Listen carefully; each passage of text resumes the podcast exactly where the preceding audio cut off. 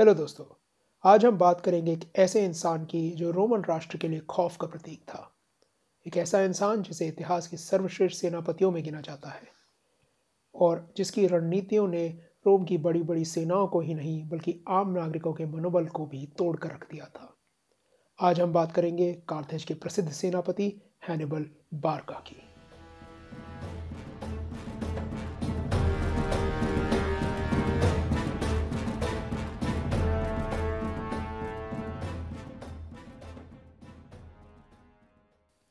Hello दोस्तों, episode to Hannibal बारका में आपका स्वागत है। तो कहानी शुरू होती है कार्थेज राज्य में, जहाँ हैनिबल का जन्म हुआ 247 बीसी में। कार्थेज राष्ट्र अफ्रीका के उत्तरी इलाके में मेडिटेरेनियन सागर यानी भूमध्य सागर के तट पर स्थित था। जहाँ किसी ज़माने में कार्थेज हुआ करता था, आज वहाँ टूनिशिया नाम का देश है। कार्थेज अपने समय में इस इलाके का एक महत्वपूर्ण व्यापार केंद्र था खास करके समुद्री व्यापार। और यहाँ के लोग फिनिशियन सभ्यता का हिस्सा थे। कार्थेज ने मेडिटेरेनियन सागर के व्यापार पर एक मज़बूत पकड़ बना ली थी, जिसके कारण वो एक बहुत अमीर और शक्तिशाली राज्य बन चुका था। ये बात इस क्षेत्र की उभरती महाशक्ति रोम को चुपने लगी थी। इसलिए 264 बीसी में दोनों के बीच में युद्ध छिड़ गया, इसे पहला प्यूनिक युद्ध कहते हैं। इस युद्ध में कार्तिज की हार हुई। इससे कार्तिज की बेजती तो हुई, पर साथ ही उन्हें कई लाभदायक और धनी क्षेत्रों से हाथ धोना पड़ा। उन्हें रोम को एक आर्थिक हरजाना भी देना पड़ा। और ये थी वो तनावग्रस्त स्थिति जिसके चलते हैनिबल का जन्म हुआ। हैनिबल के पिता का नाम था हैमिलकार बारका और वो कार्थेज के एक जाने माने सेनापति थे। उन्होंने पहले प्यूनिक युद्ध में एक अहम भूमिका निभाई थी। हालाँकि पहले प्यूनिक युद्ध में कार्थेज की हार हुई थी, हैमिलकार अभी भी काफ़ी लोकप्रिय थे, पर उनके विचार और नीतियाँ कार्थेज समाज के अमीर लोगों को पसंद नहीं आई और इसके कारण उन्हें काफ़ी राजनीतिक मुसीबतों का सामना करना पड़ा। इन परेशानियों से छुटकारा पाने के लिए और कार्तेज की आर्थिक हालत सुधारने के लिए हैमिलकार ने हिस्पैनिया जाने का फैसला किया। दोस्तों, हिस्पैनिया के क्षेत्र को आइबेरियन पेनिनसुला के नाम से भी जाना जाता है और आज यहाँ स्पेन नाम का देश है। नौ साल के हैनिबल ने जब अपने पिता से साथ जाने की मांग की तो हाँ कहने से पहले कहा जाता है उसके पिता ने उससे वचन लिया कि वो रोम को कभी भी चैन की सांस नहीं लेने देगा।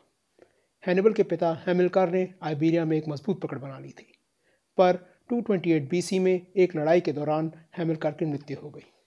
कार्थिजेनियन सेना की बागडोर अब हैमिलकार के दामाद हैजड्रुबल के हाथ में आई, पर 221 बीसी में उसकी भी हत्या कर दी गई। और इसी के साथ हैमिलकार के सैनिकों ने हैनिबल को अपना नया सेनापति घोषित कर दिया। वो हैमिलकार की बहुत इज़्ज़त किया करते थे, और अब उनके लिए हैमिलकार अपने बेटे हैनिबल के रूप में फिर से उनका नेतृत्व करने के लिए लौट आए थे। हैनिबल ने अपने पहले कुछ साल हिस्पैनिया को पूरी तरह से काबू करने में निकाले। उसे एक के बाद एक स्थानीय दलों से लड़ना पड़ा और वो जीत पे जीत हासिल करता रहा। आइबीरिया में हैनिबल के रूप में कार्थेज की बढ़ती हुई शक्ति एक बार फिर रोम को चुभने लगी। पहले प्योनिक युद्ध के बाद रोम और कार्थेज के बीच एक समझौता हुआ था। उसके तहत आइबीरिया में इब्रो नदी के दक्षिण का क्षेत्र कार्थेज का था और उत्तर का इलाका रोम का। पर अचानक ही रोम ने घोषणा की कि सगुंटम नाम का शहर, जो कार्थेज के इलाके में था, वो अब रोम का संरक्षित राज्य था। यानी सगुंटम पे हमला करना मतलब रोम पे हमला करना। रोम ने ये सिर्फ़ हैनिबल की बढ़ती शक्ति पर रोक लगाने के लिए किया था, पर हैनिबल रोम से भी दो कदम आगे था। वो खुद रोम पर हमला करना चाहता था, और उसने रोम की इस घोषणा को उनके समझौते का उल्लंघन माना और 219 बीसी में सगुंडम पर आक्रमण कर दिया। सगंडम से लूटा गया खजाना उसने बड़ी चतुरता से अपनी मातृभूमि कार्तेज को भेज दिया। इससे उसकी लोकप्रियता आसमान छूने लगी। रोम ने गुस्से में जब कार्तेज से हैनेबल की मांग करी तो कार्तेज की सभा ने यह मांग ठुकरा दी और इसी के साथ 218 बीसी में दूसरा प्यूनिक युद्ध शुरू हो गया।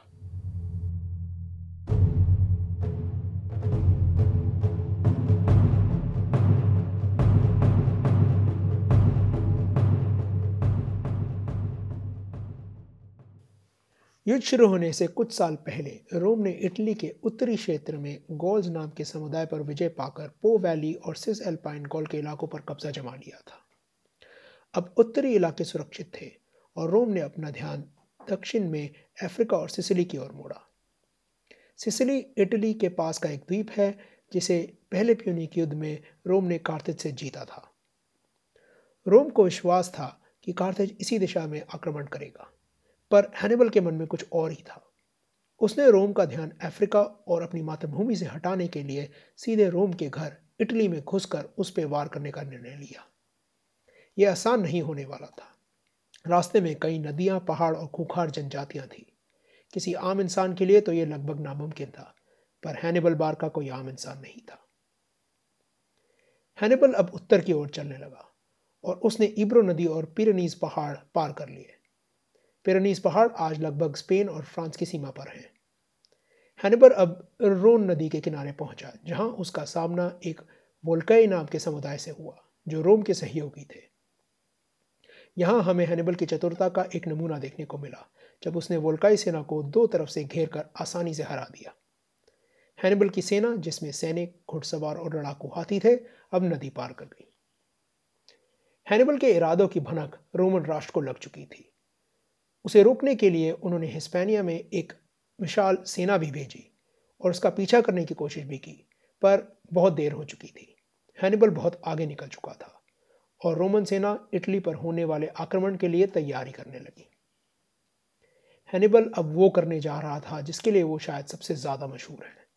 वो एल्प्स पर्वत श्रृंखला पार करने वाला था, अपनी विशाल सेना के साथ, जिसमें करीब अड़तीस हज़ार सैनिक, आठ हज़ार घुड़सवार और अड़तीस लड़ाकू हाथी थे।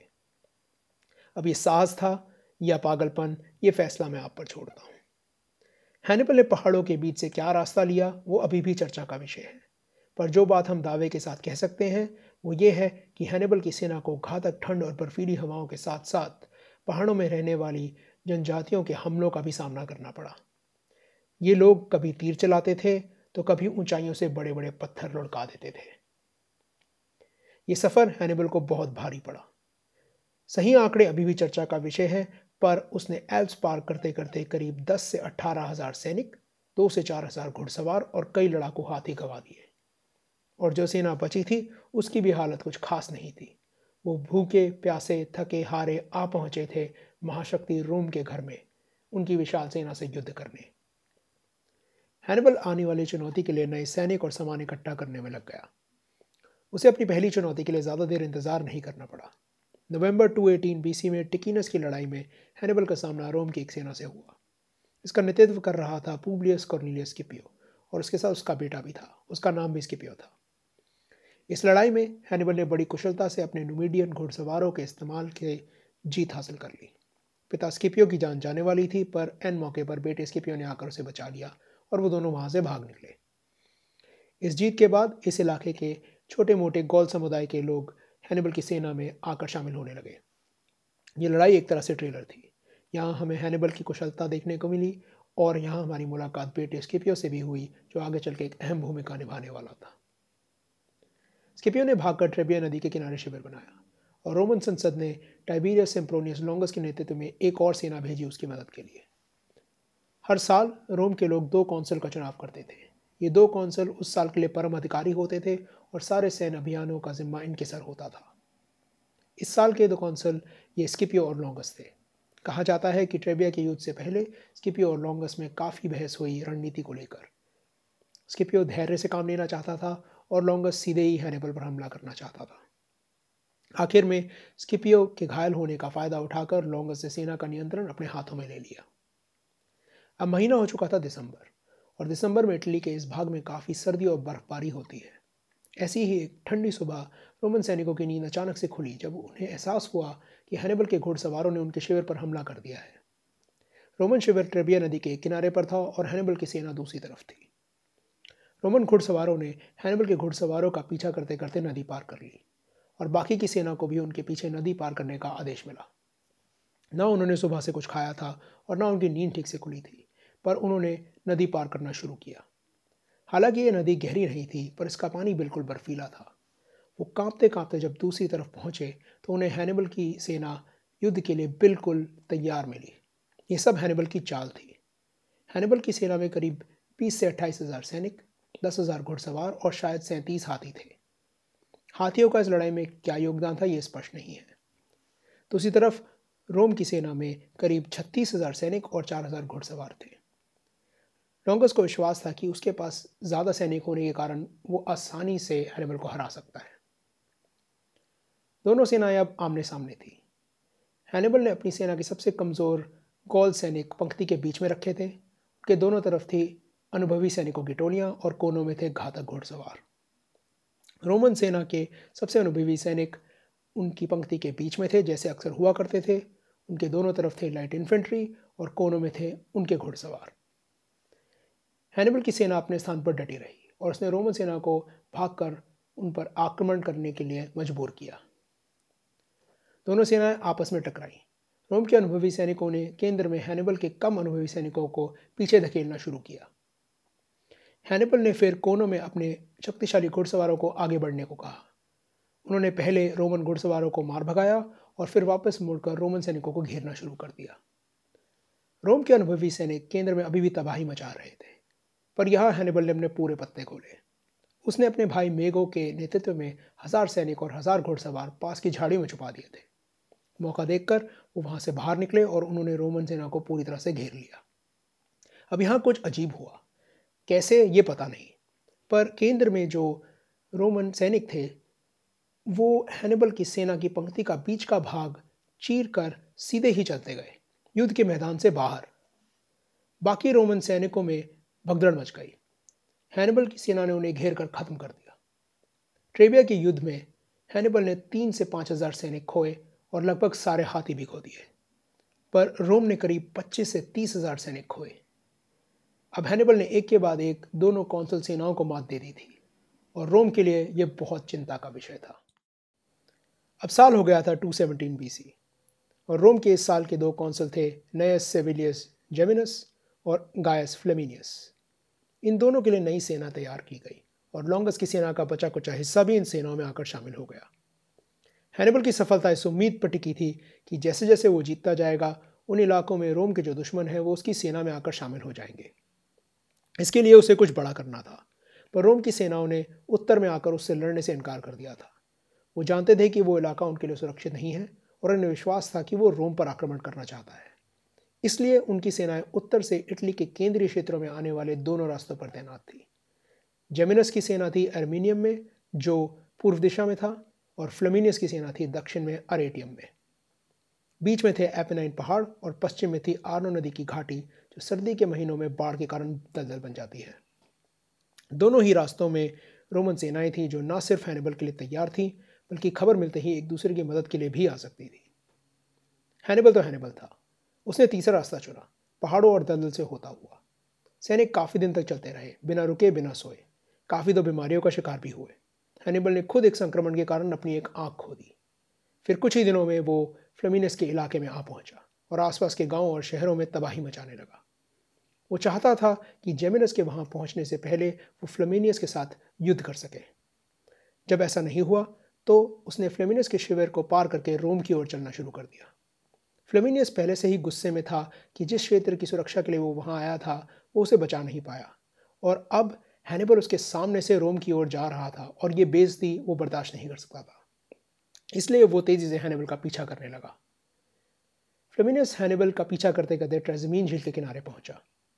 उसने दूर एक पहाड़ पर रात को हैनिबल के शिविर की रोशनी देखी और अगले दिन झील के किनारे तेज़ी से हैनिबल की ओर बढ़ने लगा। सुबह काफ़ी धुंध थी और उसकी सेना एक लंबी कतार में चल रही थी। उनके एक तरफ़ झील थी और दूसरी तरफ़ पहाड़ और जंगल।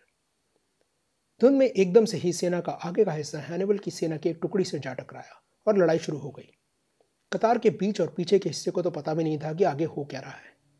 इतने में उन्हें जंगल में खलचल महसूस हुई और अचानक ही हैनिबल की पूरी सेना उन पर टूट पड़ी। रोमन सेना इस हमले के लिए बिल्कुल तैयार नहीं थी। करीब पंद्रह हज़ार सैनिक मारे गए, कुछ तलवार से और कुछ पानी में डूबकर। करीब पंद्रह हज़ार सैनिकों को बंदी भी बना लिया गया। रोमन सेना का आगे का हिस्सा भाग निकलने में सफल तो हुआ, पर कुछ दिनों बाद वो भी पकड़ा गया। फ्लेमिनियस भी मारा गया, और हैनिबल ने सिर्फ़ ढाई हज़ार सैनिक खोए। आप समझ ही गए होंगे कि जो रोशनी फ्लेमिनियस ने पिछली रात देखी थी, वो एक धोखा था। हैनिबल की सेना अंधेरे में घूमकर वापस आ गई थी और पहाड़ के ऊपर जंगल में चुपचाप बैठी थी, और जैसे ही उन्हें संकेत मिला, उन्होंने आक्रमण कर दिया। ट्रेसिमीन के युद्ध के बाद रोम की चिंता खौफ में बदल रही थी। रोम की स्थिति काफ़ी गंभीर थी और इससे निपटने के लिए उन्होंने 217 बीसी में क्विंटस फैबियस मैक्सिमस वेरोकोसस को डिक्टेटर नियुक्त किया। दोस्तों, उस समय डिक्टेटर का वो मतलब नहीं होता था जो आज है। रोमन राष्ट्र में डिक्टेटर के पास राष्ट्र का पूरा नियंत्रण तो होता था, पर उसे नियुक्त किया जाता था छः महीने के लिए या फिर किसी विशेष कार्य को पूरा करने के लिए। फेबियस ने डिक्टेटर बनने के बाद फैसला किया कि वो हैनिबल से खुले मैदान में नहीं मिलेगा, बल्कि छोटी छोटी लड़ाइयाँ करके धीरे धीरे उसकी सेना को ख़त्म करेगा। इसे अंग्रेज़ी में वॉर ऑफ़ अट्रिशन कहते हैं। हैनिबल इस योजना के चलते इटली में खुला घूमकर तबाही मचा रहा था। रोमन संसद को फेबियस की योजना कायरता लगी। वो जल्दी से आर्या पार का युद्ध करके हैनिबल को हराना चाहते थे। उन्हें यह भी डर था कि हैनिबल को जितनी छूट दी जाएगी, उतना ही रोम के दुश्मन उसकी ओर आकर्षित होंगे। उन्होंने फेबियस के छः महीने पूरे होने के बाद 216 बीसी में दो नए कौंसल गायस टेरेंशियस वारो और लूशियस अमीलियस पॉलिस का चुनाव किया। उन्होंने एक नई और विशाल सेना भी तैयार की, जिसमें करीब छियासी हज़ार सैनिक थे। हैनिबल ने इटली के दक्षिण में कैनी नाम के एक महत्वपूर्ण गाँव पर कब्जा कर लिया था। रोमन सेना उसका सामना करने वहाँ पहुँची। रोमन कानून के अनुसार दोनों कौंसल को एक एक दिन सेना का नियंत्रण मिलता था। कहा जाता है, इसमें पॉलस धैर्यवान था और वारो युद्ध के लिए उतावला। हैनिबल ने कई बार रोमन सेना को युद्ध के लिए मजबूर करने की कोशिश करी। और आखिर में एक दिन वारो के नेतृत्व में सेना युद्ध के मैदान में उतर आई। वारो की योजना ये थी कि वो हैनिबल की सेना पंक्ति को बीच में से चीर देगा और फिर दोनों भागों को घेर कर खत्म कर देगा। उसका मानना था कि उसके पास जो ज़्यादा सैनिक हैं, इसलिए वो आसानी से ये कर पाएगा। इसलिए रोम की सेना ने अपने सबसे अनुभवी सैनिक बीच में भर लिए थे। वो पास पास कंधे से कंधा मिलाकर खड़े थे। आमतौर पर रोम की सेना तीन पंक्तियों में खड़ी होती थी। पर इस बार बीच में कई और पंक्तियाँ थी। वारों का मानना था कि युद्ध ये बीच के अनुभवी सैनिक जीतेंगे। इस केंद्र के दोनों तरफ़ लाइट इन्फेंट्री और कोने में घुड़सवार थे। दस हज़ार सैनिक उन्होंने शिविर की सुरक्षा के लिए वापस भेज दिए थे। दूसरी तरफ़ हैनिबल की सेना पंक्ति के बीच में थे सबसे कमज़ोर सैनिक। उनके दोनों तरफ़ थे सबसे अनुभवी सैनिक और कोनों में थे घातक घुड़सवार। हैनिबल की सेना में करीब पचास हज़ार सैनिक थे। अब जैसे दोनों सेना एक दूसरे की तरफ़ बढ़ रही थी हैनिबल की सेना के बीच का भाग जहाँ कमज़ोर सैनिक थे, थोड़ा ज़्यादा आगे निकल आया। ये देखकर वारों को विश्वास हो गया कि हैनिबल की सेना अनुशासित नहीं है और उसकी रणनीति सही है। रोम की सेना का अनुभवी केंद्र हैनिबल की सेना के केंद्र से टकराया और बड़ी आसानी से उन्हें पीछे धकेलने लगा। इसी बीच हैनिबल के ज़्यादा शक्तिशाली घुड़सवारों ने दोनों तरफ़ से रोम के घुड़सवारों को भगा दिया। इन भागते हुए घुड़सवारों में वारो भी शामिल था। रोमन सेना का केंद्र हैनिबल की सेना की पंक्ति के केंद्र को पीछे धकेलता जा रहा था। उन्होंने ध्यान ही नहीं दिया कि जैसे जैसे वो आगे बढ़ रहे हैं हैनिबल के अनुभवी सैनिक उन्हें दाएँ और बाएँ दिशा से घेर रहे हैं। जब तक उन्हें एहसास हुआ कि यह हैनिबल की चाल थी, वो तीन तरफ़ से घिर चुके थे। इससे पहले कि वो पीछे हट पाते हैनिबल के घुड़सवार वापस आए और उन्होंने रोमन सेना को चौथी तरफ़ से भी घेर लिया। अब वो पूरी तरह से फंस चुके थे और एक एक करके वो सारे मारे गए। उस दिन हैनिबल ने छः से आठ हज़ार सैनिक खोए और रोम ने करीब साठ से सत्तर हज़ार सैनिक खो दिए। हैनिबल और रोम शहर के बीच अब कोई नहीं था। पर उसने रोम पर हमला नहीं किया। कुछ इतिहासकार इसे हैनिबल की सबसे बड़ी गलती मानते हैं। पर हैनिबल की तरफदारी करने वालों का मानना है कि हैनिबल जानता था कि रोम की दीवारें बहुत मज़बूत थी। लंबे समय तक रोम का घेराव करने के लिए ना उसके पास पर्याप्त मात्रा में सैनिक थे, ना हथियार और ना पैसा। और यह भी माना जाता है कि हैनिबल का मकसद रोम और कार्तेज के बीच एक फ़ायदेमंद समझौता करवाने का था, ना कि रोम पे कब्जा करने का। खैर, कारण जो भी हो हैनिबल ने रोम पर हमला नहीं किया। रोम ने भी इतने सैनिक खोने के बाद हार नहीं मानी और फैबियस की योजना के अनुसार हैनिबल की सेना को धीरे धीरे तोड़ने का फैसला किया। हालाँकि वो कोशिश करते थे कि हैनिबल से खुले मैदान में ना मिले, पर फिर भी अगले कुछ सालों में हैनिबल ने कई और रोमन सेनाओं को हराया, जैसे सिलारियस की लड़ाई में हरडोनिया की दो लड़ाइयों में और नुमिस्ट्रो की लड़ाई में। पर हैनिबल की सेना कमज़ोर पड़ रही थी। उसे अपनी मातृभूमि कार्थेज से कोई मदद नहीं मिल रही थी। उनका ध्यान आइबीरिया और सिसली की तरफ़ था और उन्हें इटली में कोई दिलचस्पी नहीं थी। हैनिबल को आइबीरिया और हिस्पैनिया से भी कोई मदद नहीं मिल रही थी, क्योंकि रोम ने इस इलाके को लगभग पूरी तरह से जीत लिया था। आखिर में रोम ने सिसली भी कार्तेज से जीत लिया। ऐसे करते करते पंद्रह साल बीत गए। 203 बीसी में रोम ने कार्थेज पर सीधा हमला करने का निर्णय लिया। और मातृभूमि की सुरक्षा करने के लिए हैनिबल को कार्थेज वापस बुला लिया गया। रोम की सेना का नेतृत्व कर रहा था बेटा स्किपियो। हाँ वही जो टिकिनस की नदी के युद्ध में बच के भाग गया था। वो अब एक शातिर और प्रतिभाशाली सेनापति बन चुका था। असल में यही वो स्किपियो है जो आगे चल के स्किपियो अफ्रीकानस के नाम से प्रसिद्ध हुआ और जिसे हैनिबल के साथ इतिहास के सर्वश्रेष्ठ सेनापतियों में गिना जाता है। समझिए, अगर हैनिबल का जन्म युद्ध के लिए हुआ था तो स्किपियो का जन्म हैनिबल को टक्कर देने के लिए हुआ था। इन दोनों का सामना हुआ 202 बीसी में जामा के युद्ध में। हैनिबल के पास छत्तीस हज़ार सैनिक, चार हज़ार घुड़सवार और अस्सी लड़ाकू हाथी थे। स्किपियो के पास उनतीस हज़ार सैनिक और करीब छः हज़ार घुड़सवार थे।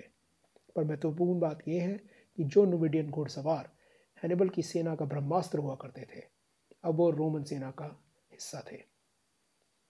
युद्ध की शुरुआत हुई हाथियों के आक्रमण से। पर स्किपियो तैयार था। उसके सैनिकों ने ज़ोर ज़ोर से बिगुल बजाना शुरू किया। इससे हाथी घबरा गए और मुड़ के कार्थेज के बाएँ किनारे के घुड़सवारों से जा टकराए। मौका देखकर रोम के दाएँ किनारे के घुड़सवारों ने उन पर हमला कर दिया और उन्हें मैदान से दौड़ाना शुरू कर दिया। बाकी के हाथियों ने फिर हमला कर दिया। स्किपियो इसके लिए भी तैयार था। जैसे ही हाथी पास आए, सैनिक परे हट गए और उनके हटने से जो जगह बनी, हाथी उसमें घुस के फंस गए और सैनिकों ने उनसे निपट लिया। फिर रोम के बाएँ किनारे के घुड़सवारों ने भी हमला कर दिया और कार्थिज के दाएँ किनारे के घुड़सवार मैदान से भागने लगे। पर यह हनेबल की चाल थी। वो चाहता था कि रोम के घुड़सवार मैदान से दूर चले जाएँ, और ऐसा ही हुआ। अब दोनों तरफ़ सैनिकों की तीन तीन पंक्तियाँ बची थी। एक घमासान लड़ाई शुरू हुई। कभी रोम का पलड़ा भारी होता था तो कभी कार्थिज का। आखिर में कार्थिज की सिर्फ़ अंतिम पंक्ति बची थी, और स्किपियो के पास भी बराबर संख्या में सैनिक बचे थे। फ़र्क ये था कार्थिज के सैनिक हैनिबल के सबसे अनुभवी सैनिक थे। कुछ लोग तो इन्हें इतिहास के सबसे अनुभवी सैनिक मानते हैं। अब स्किपियो को लगने लगा था कि हैनिबल का लक्ष्य शुरू से ही शायद यही था। उसने अपने सैनिकों को एक पंक्ति में संगठित किया और दोनों सेनाएँ फिर से टकराई। ऐसा लगने लगा था कि हैनिबल जीत जाएगा, पर अचानक ही रोम के घुड़सवार मैदान में वापस आए और उन्होंने कार्थिज की सेना को पीछे से घेर लिया। ठीक वैसे ही जैसे हैनिबल रोम के साथ किया करता था। इसके साथ युद्ध समाप्त हुआ कार्थिज की हार हुई और रोम दूसरा प्यूनिक युद्ध जीत गया। हार के बाद हैनिबल ने राजनीति में कदम रखा। वो कार्थिज की सरकार का परम अधिकारी बना। जब उसे पता चला कि कार्थिज के कुलीन परिवार कई सालों से अवैध तरीके से धन और संपत्ति दबाकर बैठे हैं तो उसने स्थिति सुधारने के लिए नए नियम और कानून बनाए। ये सब सात साल तक चला और कार्थेज दूसरे प्यूनिक युद्ध के नुकसान से उभरने लगा। ये देखकर कि कार्थेज और हैनिबल चैन की ज़िंदगी गुजार रहे हैं रोम की ईर्षा फिर से पनपने लगी। इससे पहले कि रोम हैनिबल के समर्पण की मांग करता, वो कार्थेज से भाग निकला। उसे पता था कि उसने कार्थेज के अमीर लोगों से दुश्मनी मोल ले ली है, और इस बार अगर रोम ने उसके समर्पण की मांग की तो वो उसे रोम के हवाले कर देंगे। वो टायर और एंटीऑक होता हुआ एफिसस पहुँचा।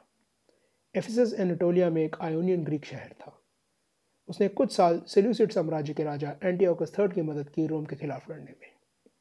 पर जब एंटीओकस आखिर में हार गया तो हैनिबल को लगने लगा कि एंटीओकस उसे रोम के हवाले कर देगा तो वहाँ से भाग निकला। वो बिथिनिया नाम के राज्य में पहुँचा, जहाँ उसने प्रोसियस नाम के राजा की मदद की रोम के एक सहयोगी के खिलाफ लड़ने में। पर रोम के दबाव में आकर प्रोसियस ने हैनिबल का पता उन्हें दे दिया। हैनिबल की मृत्यु का सही कारण और वक्त तो किसी को नहीं पता, पर उसकी मृत्यु 183 बीसी से 181 बीसी के आसपास हुई। कुछ लोग कहते हैं कि वो बीमारी के कारण मारा गया और कुछ लोग कहते हैं कि उसने जहर पी लिया। जब उसने देखा कि रोमन सैनिक उसके घर की ओर बढ़ रहे हैं तो वो नहीं चाहता था कि वो उसे ज़िंदा पकड़ पाए। कहते हैं कि मरने से पहले हैनिबल ने एक पत्र छोड़ा, जिसमें लिखा था, चलो, इतने साल से जो रोम की चिंता का कारण है, उसे आज ख़त्म करें। एक बूढ़े आदमी की मौत का इंतज़ार कर सकें, इतना उनमें सब्र नहीं। हैनिबल के जाने के बाद कार्तेज भी ज़्यादा देर टिक नहीं पाया।